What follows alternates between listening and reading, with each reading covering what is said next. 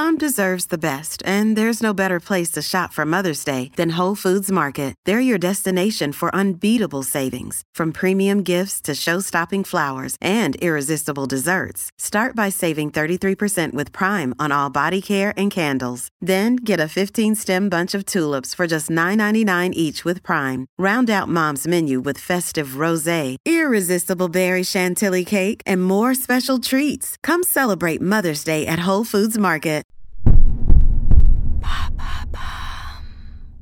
Qu'est-ce que l'entertainment ? Ce phénomène qui nous fait vivre des expériences culinaires. Merci d'avoir posé la question.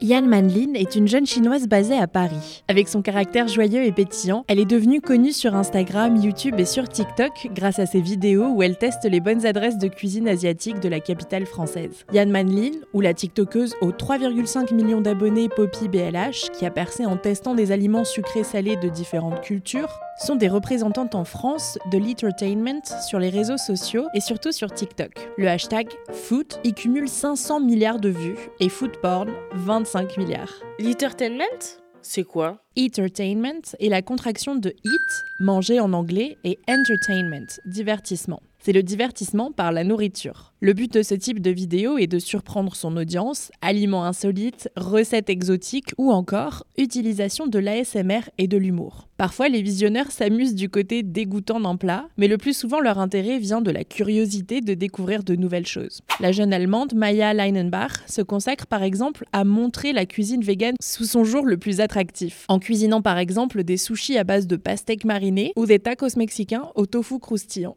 Mais quel intérêt à regarder des gens manger ? Ce n'est pas seulement les regarder manger, mais aussi cuisiner ou découvrir des recettes incongrues ou exotiques. Parmi les TikTokers food les plus connus, il y a Cook with Kevin ou Mathias Table. Tous deux cuisinent et testent des plats du monde entier. Ils consacrent par exemple des cycles aux plats de Noël, aux sauces, aux repas d'enfance.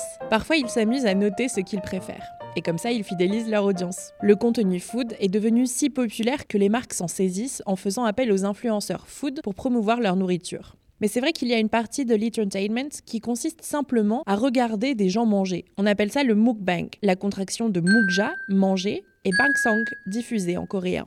Il existe en Corée du Sud depuis plus d'une décennie. Les créateurs de contenu se filment ou se streament en direct en train de manger, souvent à l'heure des repas. La solitude est un fléau dans la société coréenne. En deux mille quatorze, des jeunes Coréens témoignaient sur le blog The Interculture. Nous avons soif de connexion. La majorité des Coréens qui vivent à Séoul, dix millions d'habitants, vivent dans de minuscules appartements. Manger et parler autour d'un repas s'est avéré être une façon de se sentir proche des autres, même virtuellement. Ce qui explique pourquoi ce contenu a explosé dans le monde entier pendant la pandémie de covid dix-neuf, à un moment où la planète entière était confinée. Et ce n'est que sur les réseaux sociaux ? Non, l'entertainment existe à l'extérieur et depuis bien longtemps. Walt Disney avait par exemple conceptualisé les restaurants à thème, à l'image de ses films. On connaît aussi les restaurants asiatiques où les cuisiniers préparent la nourriture de façon parfois presque acrobatique devant les clients. C'est le même principe, surprendre les consommateurs. Mais l'entertainment comme phénomène social connaît un nouvel essor depuis la pandémie. Pour les clients, c'est une façon de se changer les idées.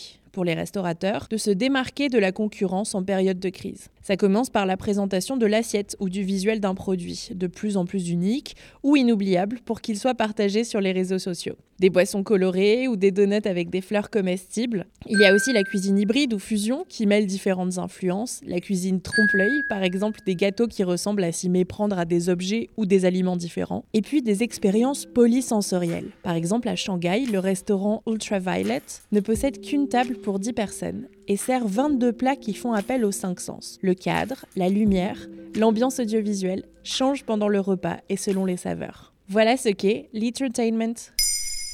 Maintenant, vous savez, un épisode écrit et réalisé par Antonella Francini. Ce podcast est disponible sur toutes les plateformes audio, et si cet épisode vous a plu, n'hésitez pas à laisser des commentaires ou des étoiles sur vos applis de podcast préférés.